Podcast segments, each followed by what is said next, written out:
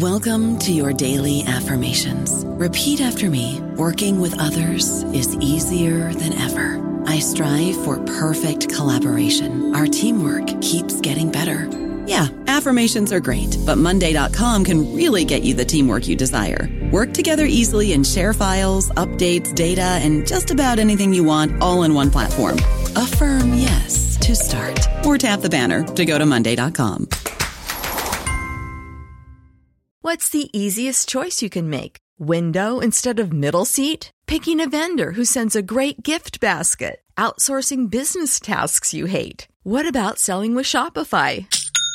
Whether you're selling a little or a lot, Shopify helps you do your thing, however you cha-ching. Shopify is the global commerce platform that helps you sell at every stage of your business. From the launch your online shop stage to the first real life store stage, all the way to the did we just hit a million orders stage? Shopify's there to help you grow. Whether you're selling scented soap or offering outdoor outfits, Shopify helps you sell. Wherever and whatever you're selling, Shopify's got you covered. Sign up for a $1 per month trial period at shopify.com slash try. Go to shopify.com slash try now to grow your business, no matter what stage you're in. Shopify.com slash try. Hello, everybody. This is Marshall Poe. I'm the editor of the New Books Network, and I'd like to tell you that we have a new and improved website. It has two new features that we think you'll love. One of them is a vastly improved search engine so that when you type in keywords, you'll get a bunch of episodes really quick. The other is the ability to create a listener account. And in that listener account, you can save episodes for later listening. So you can create a kind of listening list. We think these features are neat and we think you'll enjoy them. Please visit the site today.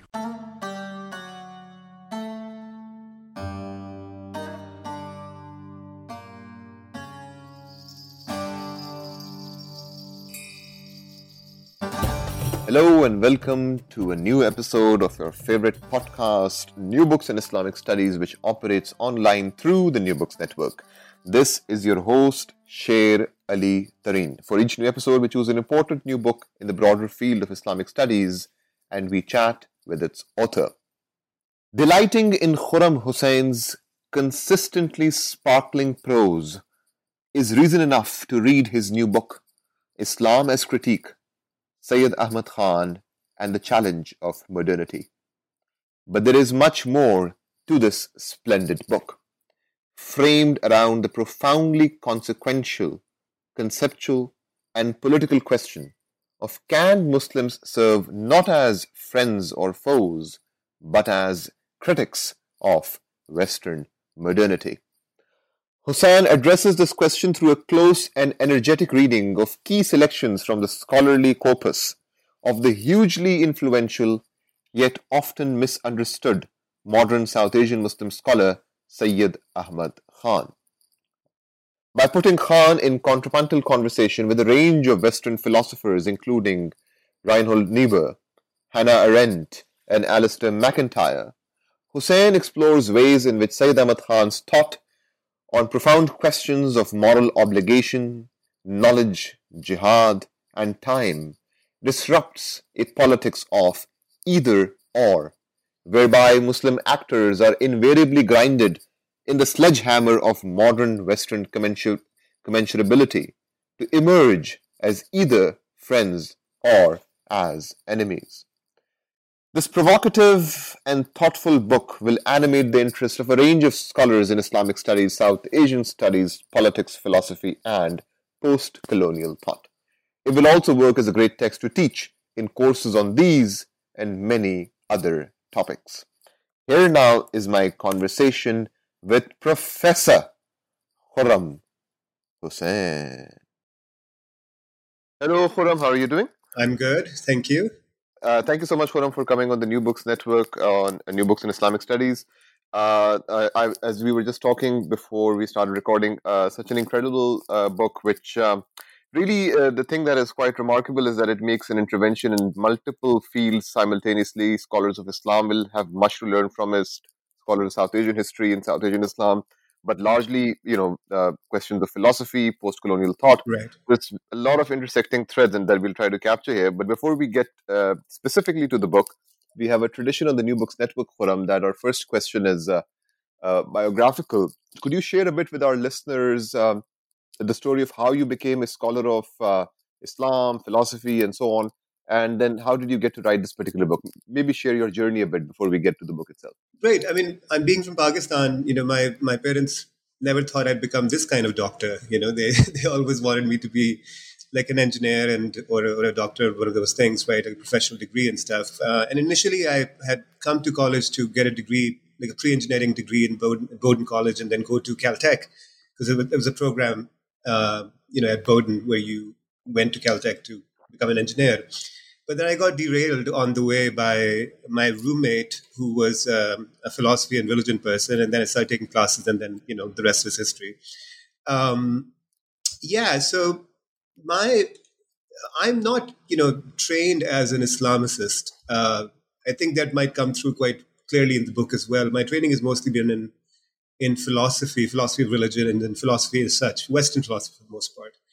So this book basically came about when I tried to read uh, uh, Islamic writers like Sayyid Ahmad Khan as if I was reading Western philosophy.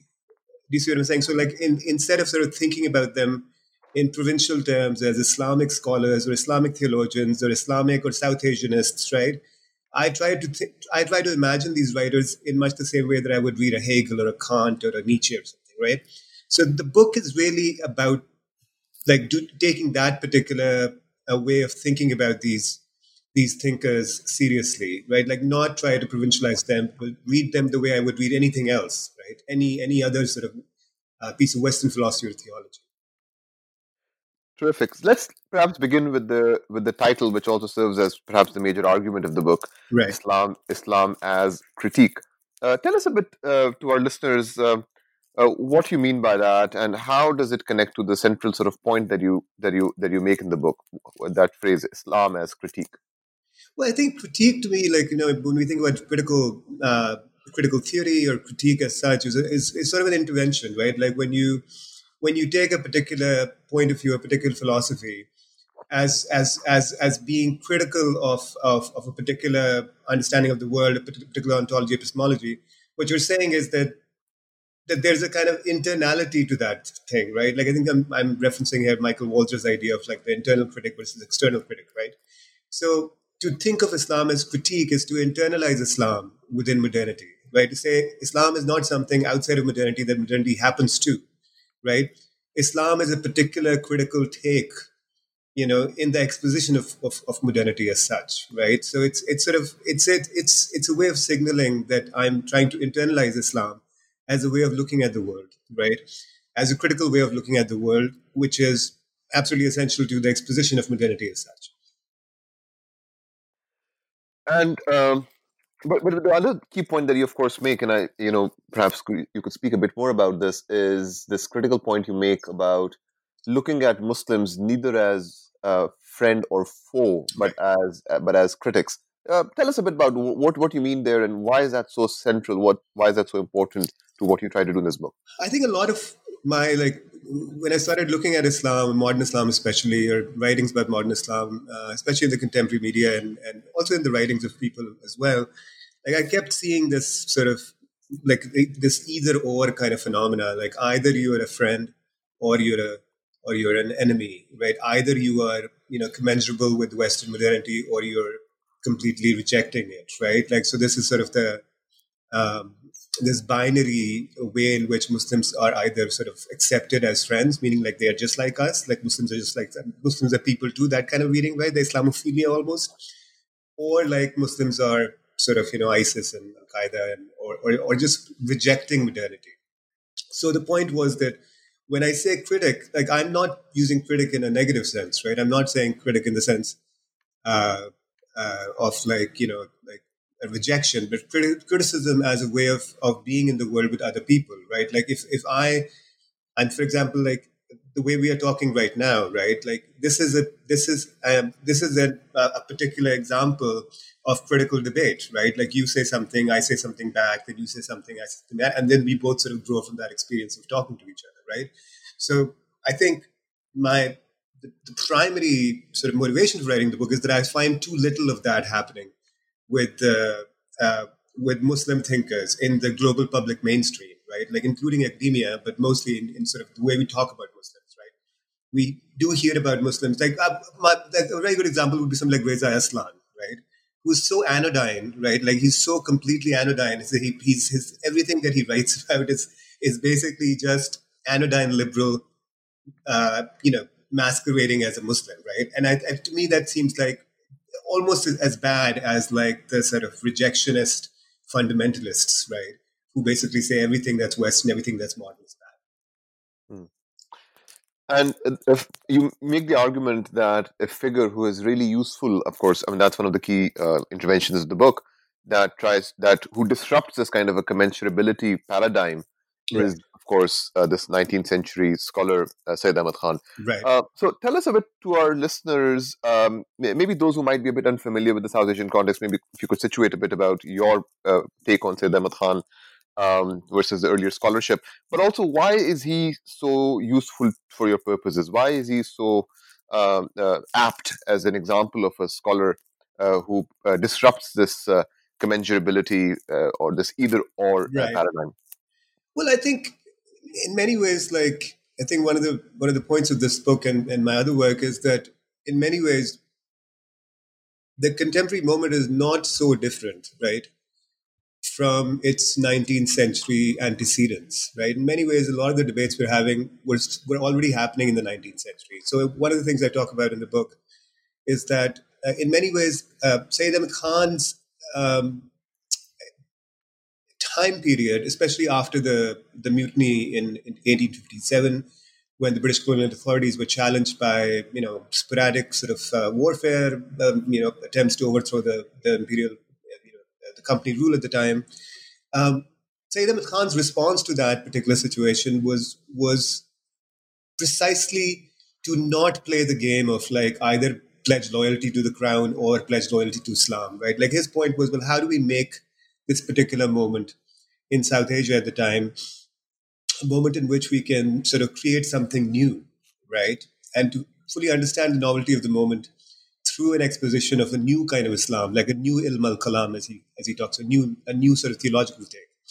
Um, and I think we need that kind of sort of attitude in in in modern uh, like th- that particular way of thinking about the world. I feel like is is in short supply. Um, and it's not just in short supply, like philosophically, right? I think there, there's lots of great philosophical works being done, but but normatively, and you know, in a, in, in a sense of like like how do we deal with this particular moment without falling into these this either or trap?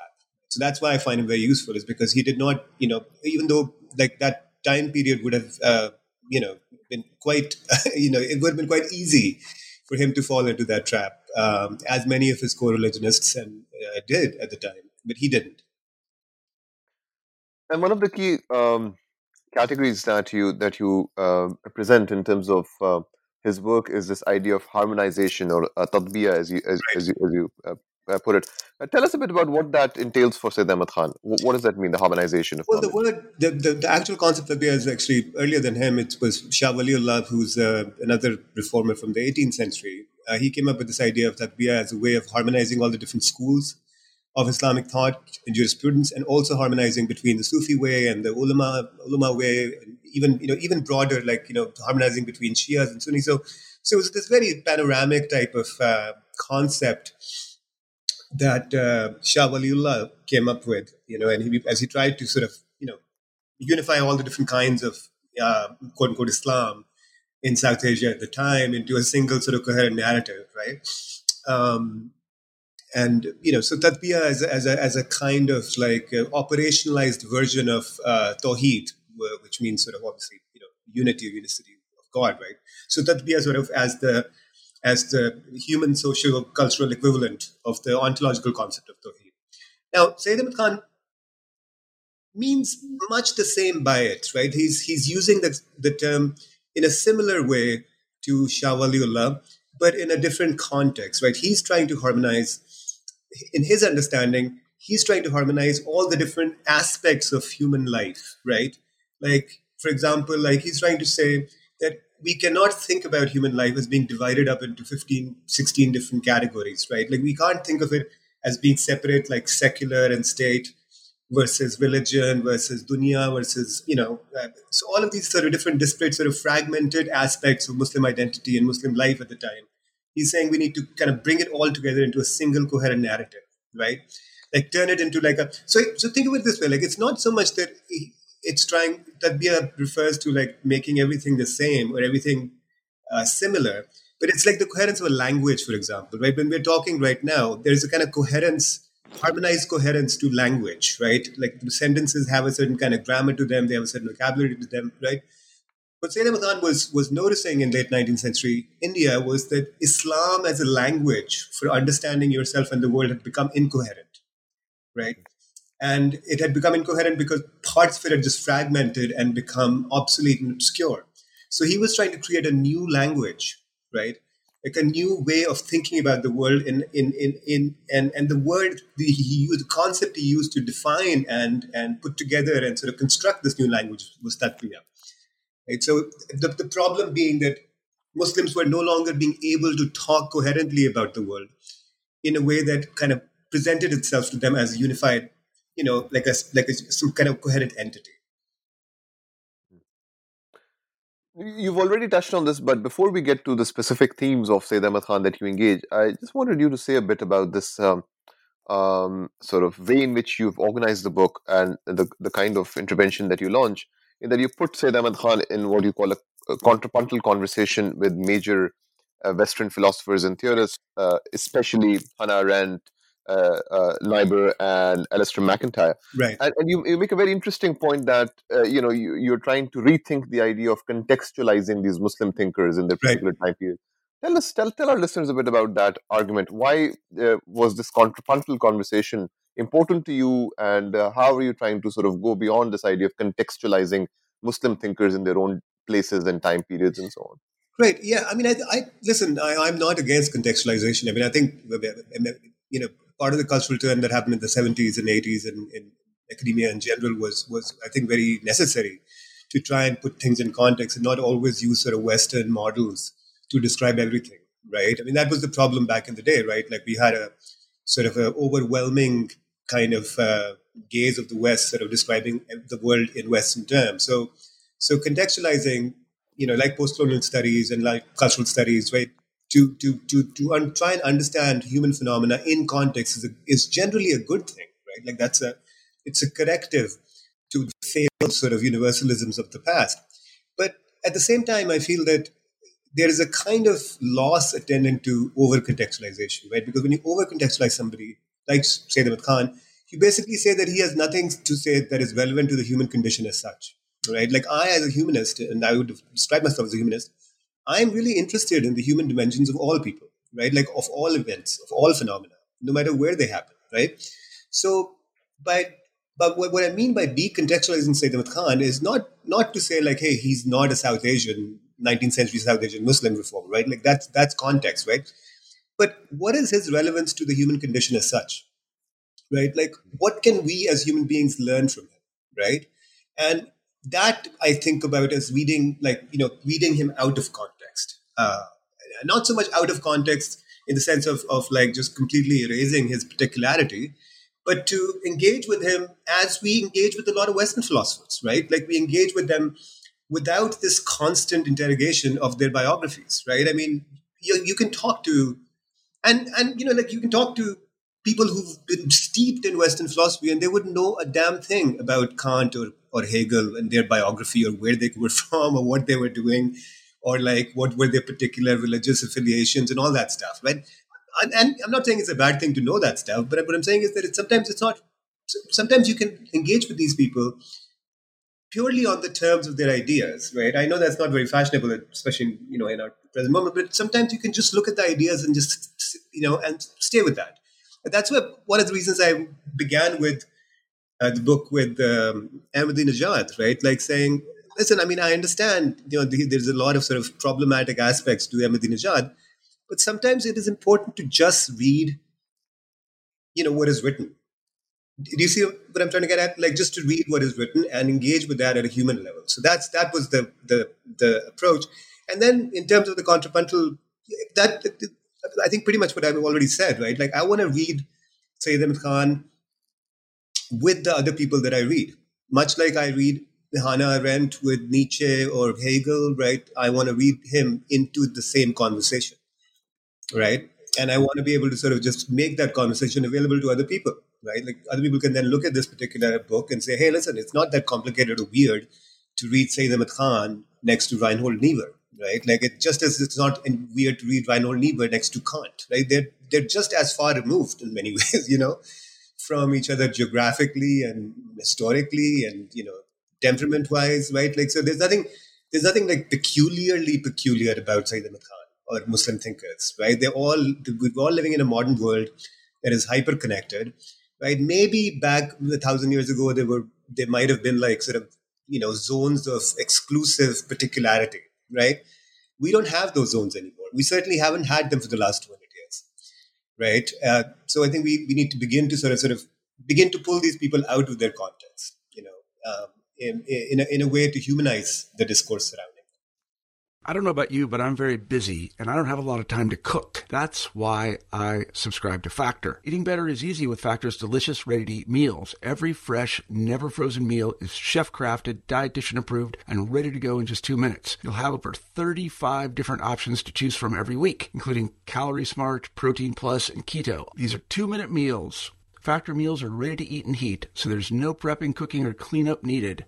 They're flexible for your schedule. Get as much or as little as you need by choosing your meals every week. Factor is the perfect solution if you're looking for fast, premium options with no cooking required. Sign up and save. We've done the math, and this is important. Factor is less expensive than takeout, and every meal is dietitian approved to be nutritious and delicious. Head to factormeals.com slash NBN50 and use code NBN50 to get 50% off. That's code NBN50 at factormeals.com slash NBN50 to get 50% off.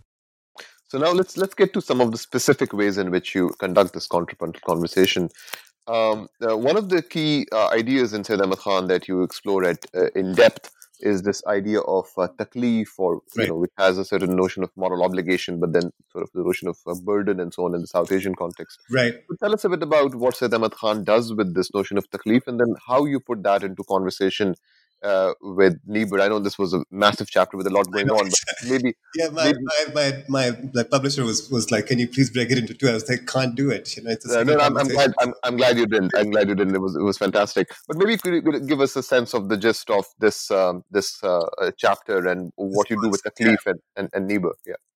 Well, Taklif, you know, the Taklif is historically right. It's, it's a fiqh. It's a fiqh concept. It's it's a very it's a legalistic concept, right? It's it refers to the moral obligation that human beings are put under by God, right? Like the human beings have to. It's it's, it's so it's it's a it's a kind of like a, um, it's the it's the mechanism, it's the conceptual theological mechanism by which humans are held accountable, basically, right?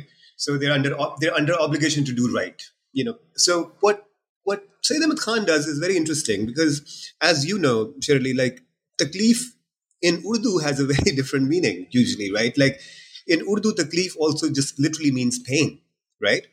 So Sayyid Ahmad Khan does this very interesting thing because Sayyid Ahmad Khan is the first first major writer who does theology in South Asia in Urdu, not in Arabic, right?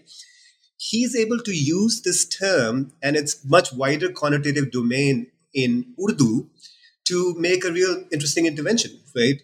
Theological intervention. So he's able to make the taklif not just a kind of moral obligation, but but connect it with the idea of human limitation and the pain, the painfulness or the or the burden of being a human being, of being situated, being limited, right? Um, in in one's capacity to be able to see and to hear and to experience, right? So he he he he takes this concept, which is a fairly dry, you know, theological legalistic concept, and he turns it into this kind of an ontological uh, claim about the human condition, right? That human beings are the kind of creature that are limited, unlike God, right? God has a limitless omniscience, indifference. Human beings are situated, biologically situated, physically situated, historically situated, and they're by definition finite. And this finitude, right? This finitude is what the taklif is for, for Sayyid Ahmad Khan, right? That, that, that finitude is, in fact, not just the fact of finitude, but, Sayyid Khan locates the human capacity to reason and the human capacity for freedom precisely in this finitude. I think this is sort of the big intervention, right? Which is that Sayyid Khan does not locate or does not understand freedom and reason, right? Abstractly. He understands it very, very uh, uh, particularly as an aspect of human finitude, of taklif, right? So that freedom is not something, I think I've used the idea that, that freedom is a particular kind of uh, epiphenomenal to the condition of being put under obligation by God, right? So it's sort of like a, it's counterintuitive, right? Like it's usually you would say, hey, if you're under pain and obligation, you have, uh, your freedom is limited, right? But Sayyid Khan imagines human freedom, human reason as precisely the human response, right, to being put under obligation, to being finite, right? So he takes this particular, you know, counterintuitive sort of approach to um, to, to try and locate the capacity to reason and the capacity for freedom in being a finite being. Now, in that sense, his particular understanding of taklif is very similar when I was reading it to say that um, to Reinhold Niebuhr's uh, understanding of sin in, in Christian theology, right? In Christian theology, or Reinhold Niebuhr's version of it, he also understands the human capacity for reason as being located in human finitude. And he understands sin not in an Augustinian sort of sexual physical way, but rather the sin of one's of of, of the, the sin as like the, the the the finite condition of being human while at the same time being being able to imagine infinitely right so this combination of things the fi- finitude of the human condition and the human capacity for imagination right in a kind of tension with each other that gives rise to the human capacity for reason. So it's so I I thought when I was reading, I mean, I, I, am actually I've, I've, read Niebuhr. Uh, I've been exposed to Niebuhr for a long time, much longer than Sayyid Ahmad Khan. So once I started reading Sayyid Ahmad Khan, I was reading into Sayyid Ahmad Khan, right? Some of what I had already read in Niebuhr, right? So this is also what I mean by reading into, right? So I was I, I was reading into Sayyid Ahmad Khan, a particular kind of reading of taklif that was very informed by my understanding of Reinhold Niebuhr's idea of sin.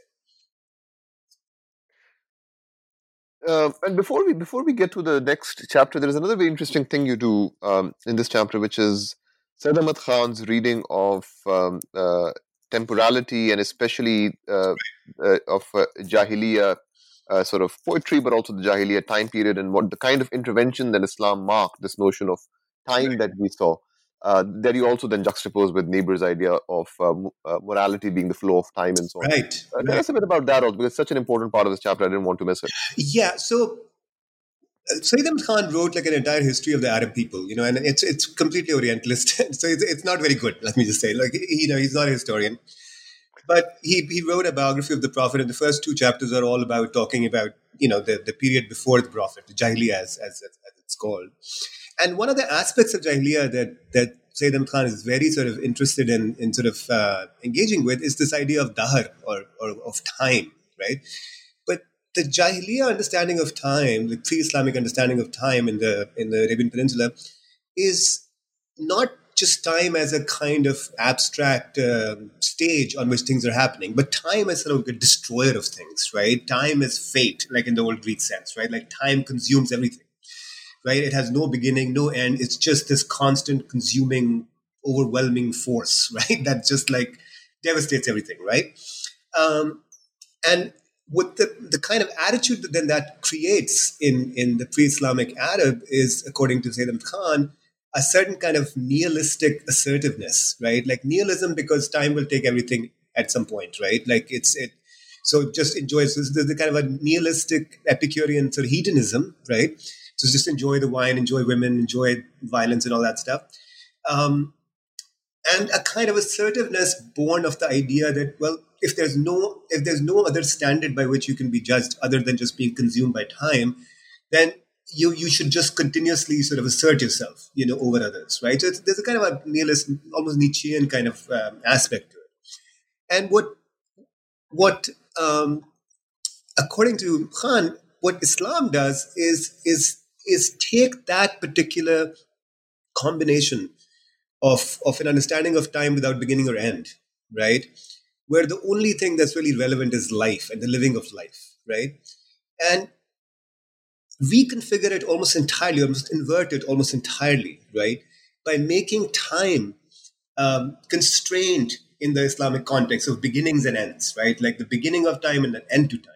And by, by making time into this kind of a, uh, how should we say it? Like by making time um, instead of like an abstract, uh, instead of like a mere consumer of things, but rather a kind of stage on which the human drama can play out, uh, it fundamentally sort of reconfigures. So, so Khan's idea was that the, the reason why the Quran was revealed to the Arabs is because the pre-Islamic Arabs are the most unlike what, what they're the they're sort of the worst or the most extreme example of like this notion of uh, uh, assertive hedonism, right? So that the, the particular orient, reorientation of the Arabs is the prime example of how Islam is designed to transform the human condition as such, right? So this is what, the, and this is where I, I sort of, I, again, I, I combined with the Niebuhr's idea of the morality of the flow of time, is that time only flows in the sense that, you know, if events are not just random things that are happening in time, but rather events flow in a particular direction because we have a moral code as human beings, right? Because of morality, time has a kind of meaning other than just the happening of it, other than just consuming of, The human condition. The next uh, key theme you explore is that of uh, uh, jihad, and again, there you bring in um, Hannah Arendt and her notions of uh, uh, political action and so on. Uh, what does Sayyid Ahmad Khan? How does Sayyid Ahmad Khan understand this category of jihad? How does it depart from perhaps earlier Muslim understandings, and how is that politically productive? And right. In what ways do you put that into conversation with Arendt? Well, I think one of the things that I've noticed, like recently in, in, in, well, in academia, but also like in general discussions, is that you get this idea that oh, you know, jihad is uh, jihad is not really holy war. Jihad is like about internal transformation, and you know that's true, but it's also not true. Like jihad has always had many different meanings, as you know, in you know within the Muslim uh, context, right? It's always had the meaning. Sufis have a different understanding of jihad. You know, state actors have a different understanding of jihad. So jihad is, is a panoramic concept, has lots and lots of different meanings. Always been there, always been that way, right? Um, Sayyid Ahmad Khan's particular reading of jihad really has to do with his uh, his. Uh, so let me let me put it this way. So, of the things that of the things that British introduced in India, right? The legal infrastructure, the you know state infrastructure, science, uh, philosophy, whatever else, right? The one thing that Sayyid Khan thought was the most important, right, was um, freedom of the press, right, or the idea that we should have spaces in which we can openly discuss all matters of public interest, right? So what Sayyid Ahmad Khan tried to do was to re reinterpret or like reorient the idea of struggle or jihad, right? A Muslim struggle, specifically Muslim struggle, and we configure it and attach it to this idea of ilm, right? Of knowledge, right? That somehow there's a kind of jihad that is oriented towards the production of knowledge and the sharing of knowledge and of debate, right? Like debating uh, the public good, right? And so he, he so it's not so much i'm saying like that his concept of jihad is somehow better or superior to other concepts of jihad. I mean i think that's just that, that that's nonsense. I mean like there's all different kinds of just it's like i said it's a panoramic concept. Lots of people have talked about it in lots of different ways and and that's fine.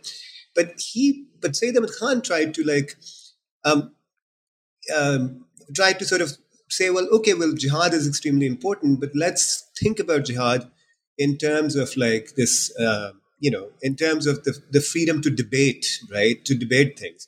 And he made that not just as a kind of an ethical thing. He, for him, for Sayyid Ahmad Khan, the idea of debating or the idea of, of, of, of conversation and of free expression, right, is also an epistemological concept that you can't get to the truth of things, according to him, without these kinds of conversations, right? This is where he gets very close to somebody like uh, Mill, right, like John Stuart Mill, is that there is a way in which like it's not just a good thing, like politically speaking, to be able to express yourself, right? It's not just a good thing ethically. It's actually attendant to epistemological rigor to, in order to actually sort of, you know, so it, it's almost like a sort of like a vaguely similar to like the scientific method almost, right? Um, as you know, like Sayyid Ahmad Khan was was knighted by the British Sir Sayyid Ahmad Khan, uh, and part, part of the reason he was knighted was because he was against uh, political agitation against the British. Right? He always said that you know that that's a, not a very good use of uh, you know the time of Muslims uh, in, in the late 19th century. He was much more interested in in using his time, for example, in uh, forming uh, publications, journals, gazettes, and obviously famously founded uh, the MAO College, which later became the Aligarh University. So those kinds of activities for him were much more attendant to his particular conception of, of what, what jihad should be like in the context of late 19th century India. Right? And, and, and when reading like, you know, some, some of the stuff that he writes about, and I, I think I quote him quite extensively in this chapter, I was very struck by how, in many ways, how Aristotelian this particular concept is, right? Like in some ways, and, and this makes sense. I mean, the, the Islamic tradition is, is very heavily influenced by by classical thinkers, but especially Aristotelian in this in the way that Hannah Arendt reread Aristotle, right? Which is the idea of politics as a kind of uh, constant conversation about the public good, about the common good, about the good life, right? Is a conversation that is about itself in that sense, right? Like it's not a conversation about something other than itself. The conversation itself is the playing out of politics, right? And, and that to me, like, was very, very. I mean, it was very sort of uh, almost jarring in a good way when I when I first started reading Sayyid Ahmad Khan and uh, reading into him the stuff that I was learning from Hannah Arendt. Um, yeah, that's a good uh, segue into the next uh, uh, chapter in discussion, uh, the, um, Aristotle, because what you show in the last uh, substantive chapter of the book is these very interesting uh, intimacies or points of convergence between Alasdair MacIntyre and Sayyid Ahmad Khan on questions of wisdom and knowledge and tradition and so on. Right. Um, and of course, Aristotle is very key to that argument. so tell us a bit about that argument uh, you spend a lot of time with MacIntyre, then connect him to the question of knowledge and wisdom in Sayyid Ahmad Khan. Um, tell us a bit about the argument of that chapter and uh, w- why this convergence. What what what is your theory of this convergence? Well, I think that, I think it really is that there's a way in which I think what MacIntyre is saying is that there's an Aristotelian sort of understanding, right, of uh, uh you know means of ends right? So aristotle really is a philosopher of ends right? Ends not in the sense of like the end of things but like the ends meaning what is the essence of things right? Like what is the thing's end? Like what is the what is the, the what is the meaning of that thing? What is the meaning of life right? Life as a story has a meaning right?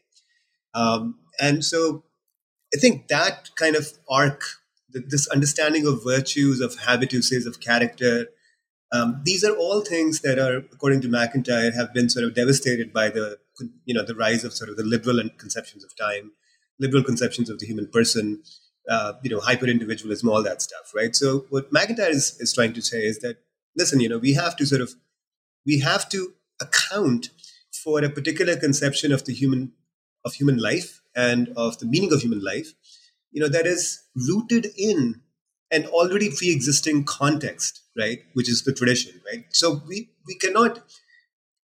So for MacIntyre, there's no way to evaluate the meaning of a particular life without the context within which that life uh, happens, so to say, the life world which which which grounds sort of the story of that person, right?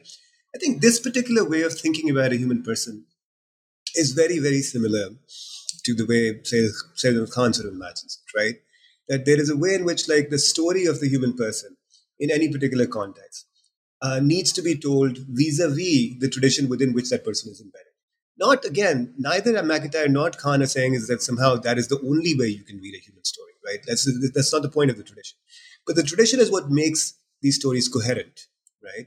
Um, whereas sort of the liberal conceptions of of, of the individual uh, as radically sort of you know radically sort of um, independent so to say vis-a-vis you know that person's dignity or that person's uh, uh, narrative coherence um, is is almost incoherent to MacIntyre, right? And to a certain extent, I think to to to Khan as well. Um, the the way this chapter you know, the, the idea of knowledge and wisdom, right, is that wisdom is the mechanism, right, by which we can actually accumulate knowledge in a meaningful way, right? Not as a kind of a just knowledge for knowledge's sake, which is what uh, the liberal model seems to be seems to be doing for according to MacIntyre, right? Like, uh, for example, like MacIntyre talks about like all the different spheres of human activity within sort of the modern liberal model. They each seem to operate on this kind of model of like just more accumulation, right? Like, so scientific knowledge, you've heard, I'm sure, you know, people say, well, science for science sake, you know, we just knowledge for knowledge's sake, right? You just keep accumulating knowledge because you just want more knowledge, right? Same thing applies to the economic models, right? Like, what is what do we say? You know, just make more money, right? Like, does money accumulation of money is an end in itself, right? Uh, you can say the same thing about you know consumptive models. So, the, so what MacIntyre is identifying in the, in the modern condition, the problem is mass mass knowledge accumulation without a kind of coherent wisdom to organize that knowledge, right? Um, and that coherent wisdom is a repository of tradition, right? Without tradition, you can't really have that. You can't really have a coherent sort of model for doing this, right? Um, and this is where I think Sayyid Ahmad Khan's concept of Islam comes in, right? For, for Sayyid Ahmad Khan, Islam is a name, right, for the for the organization of human knowledge in all different spheres, right, in such a way as to enhance human flourishing. Right? This is what I meant when I, I think I mentioned in the book, like that what, what Sayyid Khan has in mind with Islam is a kind of a grand humanism, right? It's it's dehumanism to ground all other humanisms. Right. So for, for, for Khan, the loss of Islam is then not just some kind of a provincial loss, according to him. Right? It's not it's not just a loss of a particular kind of quote unquote religion it's a loss of a certain kind of opportunity, right, for, for human flourishing. So that's, that, that was the thing, that the idea of knowledge and wisdom is something that it seems uh, wisdom is not something that uh, we, uh, you know, even in modern philosophy, like it's not, it's, it's, not a concept that gets much play anymore. Um, but Ma- I think I thought like it'd be good use of, of that particular concept, especially the way MacIntyre uses the idea of tradition to try and like sort of, you know, retrieve a little bit of this idea of wisdom.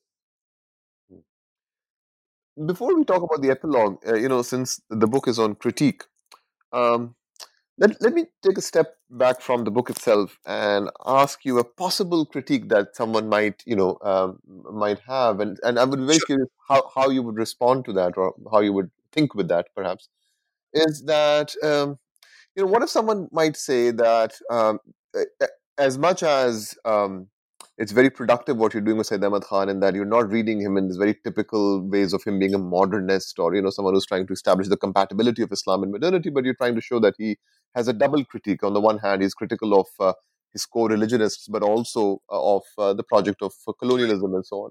So you're complicating him, which is really productive. But what about um, sort of his co-religionists, so to say, the sort of other kinds of actors on the scene, the traditionalists and so on?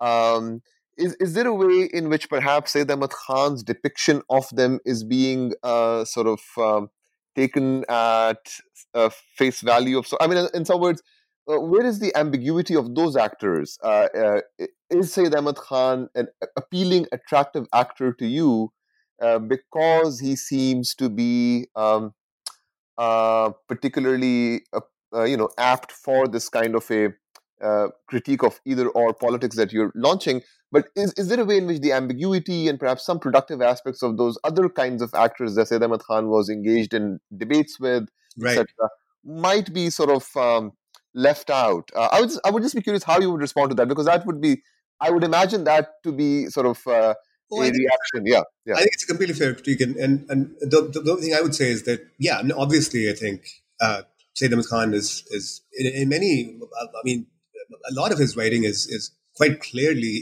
you know, very. Um, let me let me just say let me put it this way. Sayyid Khan is is is clearly not above sort of you know sort of caricatures of like the people that he's debating, just as he's caricatured, right? So it's not so much that Sayyid al Khan is somehow you know more uh, reliable uh, as a as a narrator of his particular uh, situation.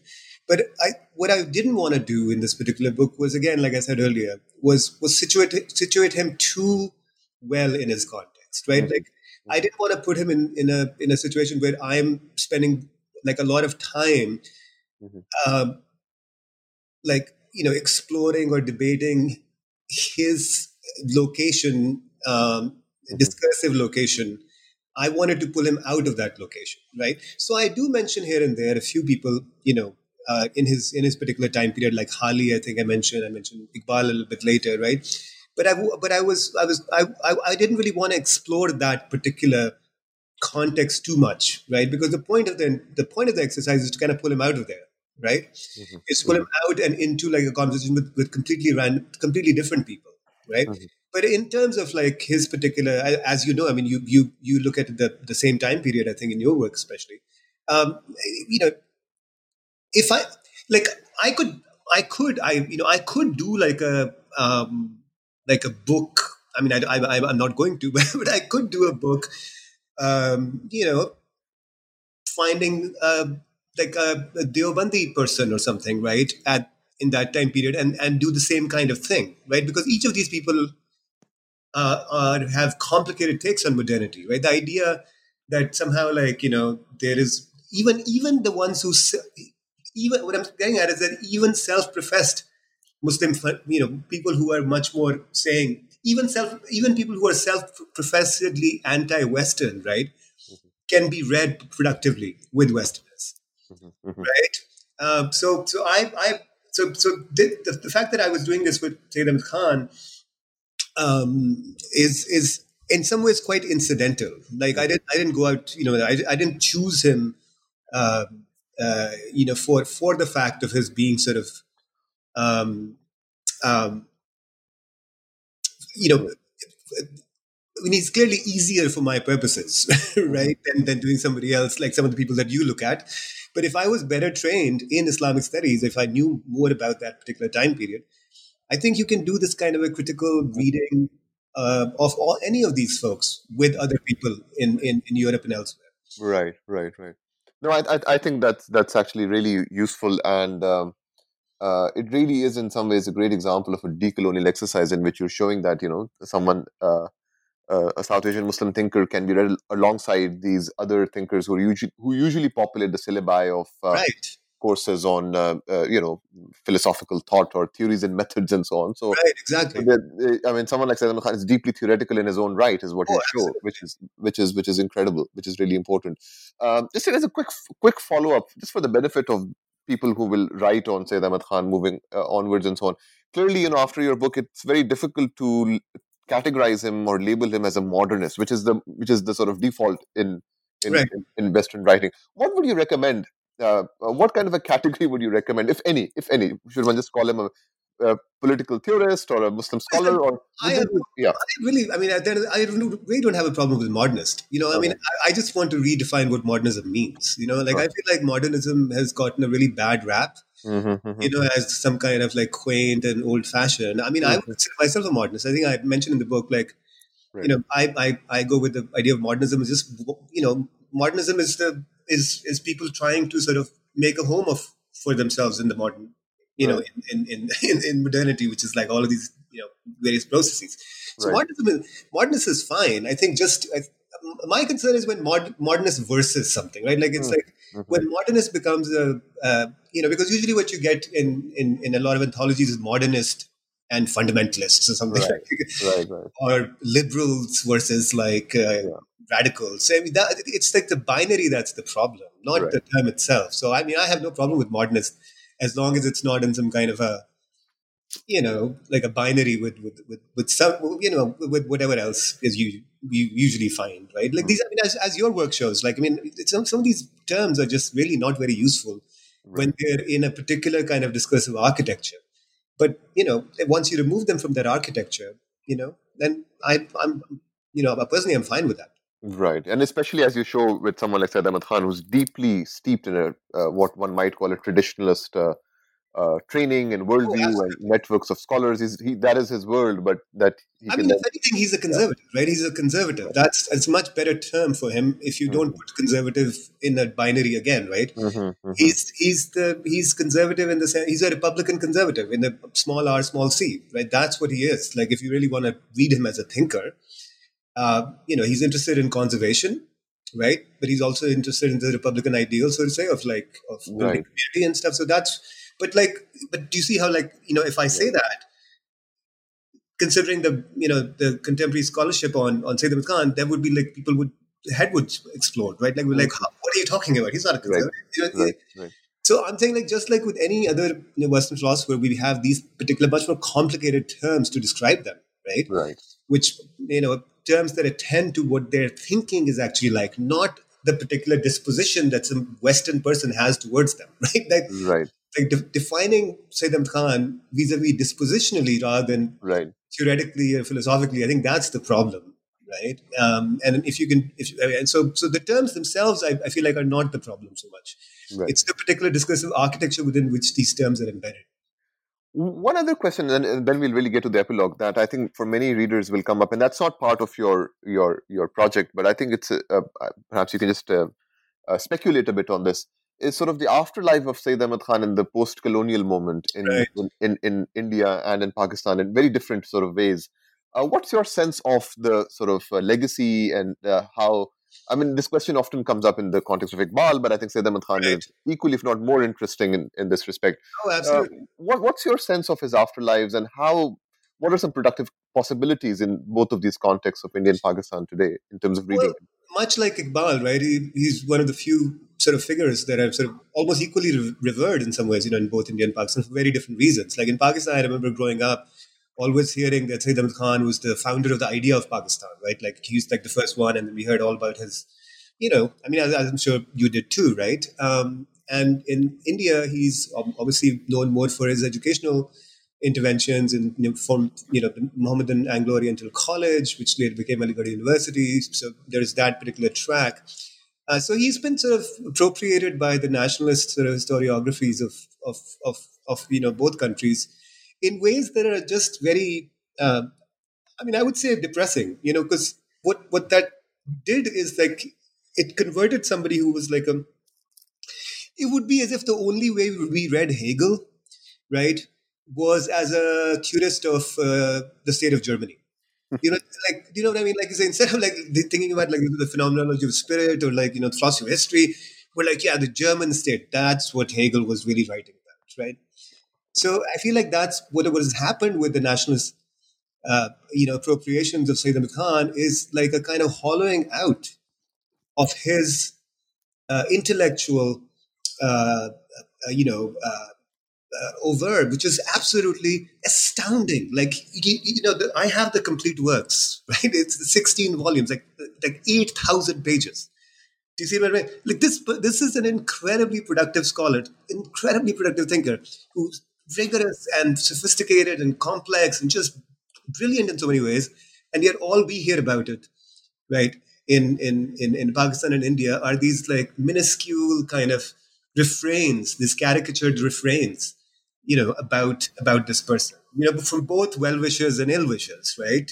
Um, and that's you know, it's it's it's it's really unfortunate. You know, like I think like if people were to engage with his work, um, you know, in a more sort of sophisticated way, in a more complex way.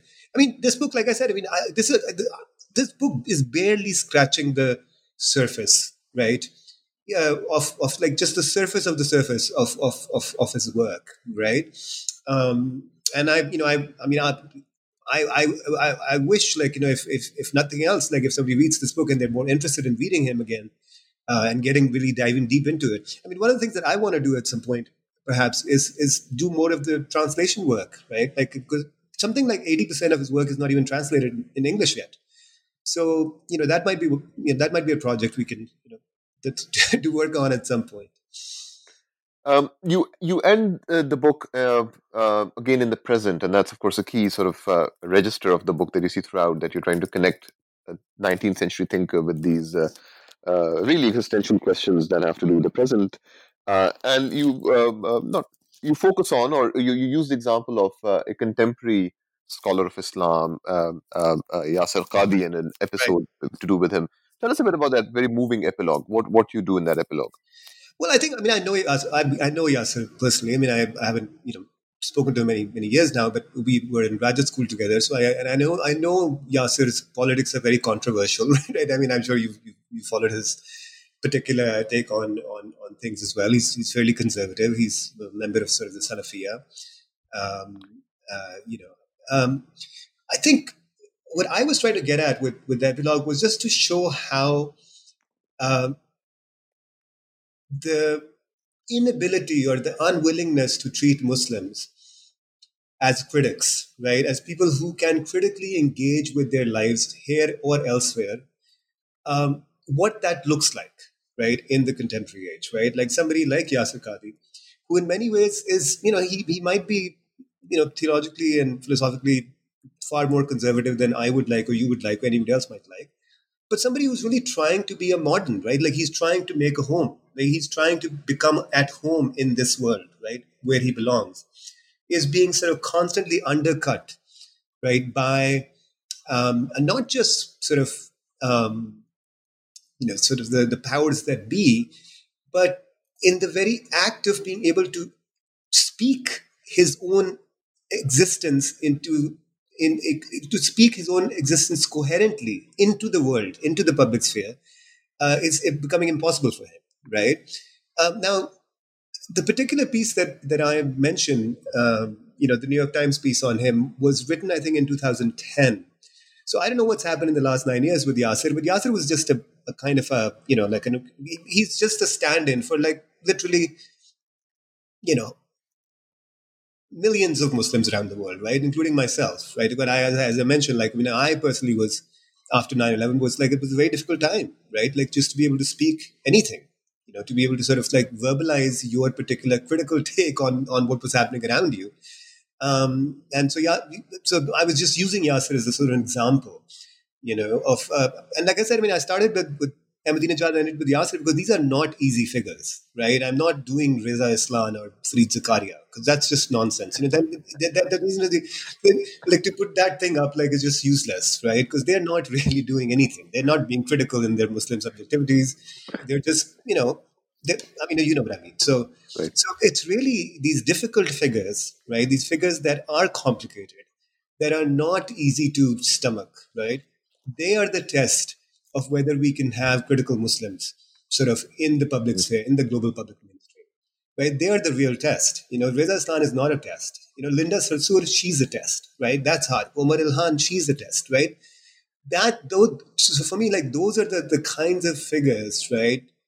Um, I think I write in, in the other book, like that if you look at the way uh, in the American context, especially, look at the way like um, uh, black political activism and black uh, sort of critical uh, engagement has shifted right over time right? So we went from like say in the 60s you had movies like To Sir with Love you know and like just very sort of anodyne descriptions of black oh blacks are people too right? To something like like get out or django unchained right? Which is really sort of giving a space for black critical anger right and righteousness right? So i think i feel like something like that has to be on offer right, uh, for Muslims in this country and elsewhere, right, especially in the West, obviously. Because without that, you just have this kind of you know this continuing cycle of like the you know what I call sort of basementization of discourse, right? Everything goes to the basement, and then you know basements are not connected to each other. the basements are like you know by definition there is just only one place.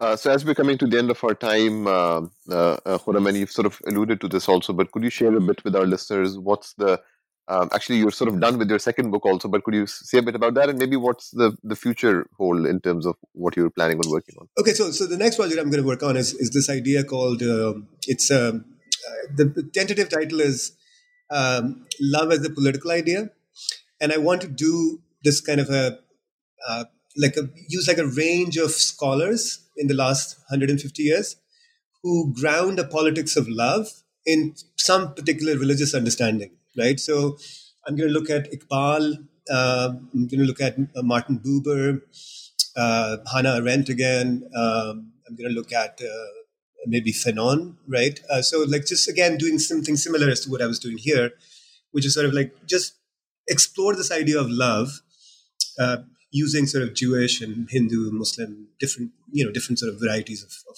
of, of, of folks, and to ground the, the, the, love as a, as, a, as a political idea, not, you know, as an active political idea. So that's the next project.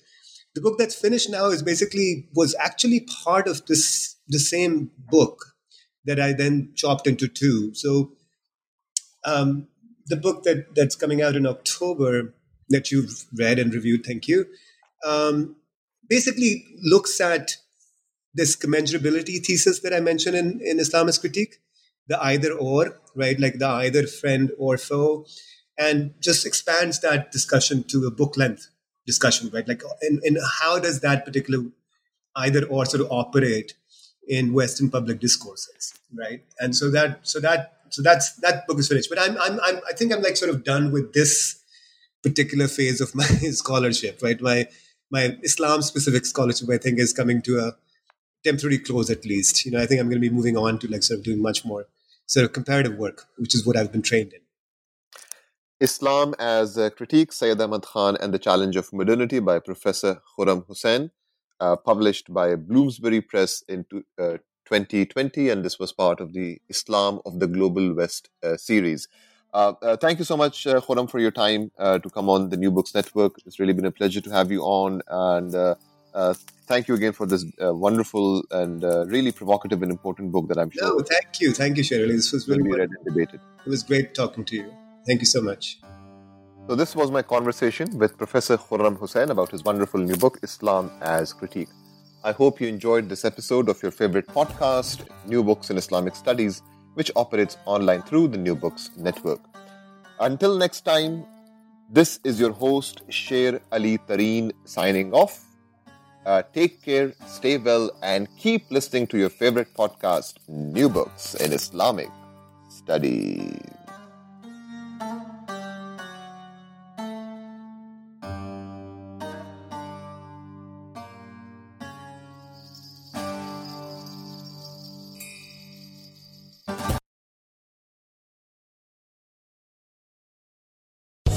Land Casino asking people what's the weirdest place you've gotten lucky? Lucky? In line at the deli, I guess? Aha, in my dentist's office. More than once, actually. Do I have to say? Yes, you do. In the car before my kids' PTA meeting. Really? Yes. Excuse me, what's the weirdest place you've gotten lucky? I never win and tell. Well, there you have it. You can get lucky anywhere playing at LuckyLandSlots.com. Play for free right now. Are you feeling lucky? No purchase necessary. Void where prohibited by law. 18 plus. Terms and conditions apply. See website for details.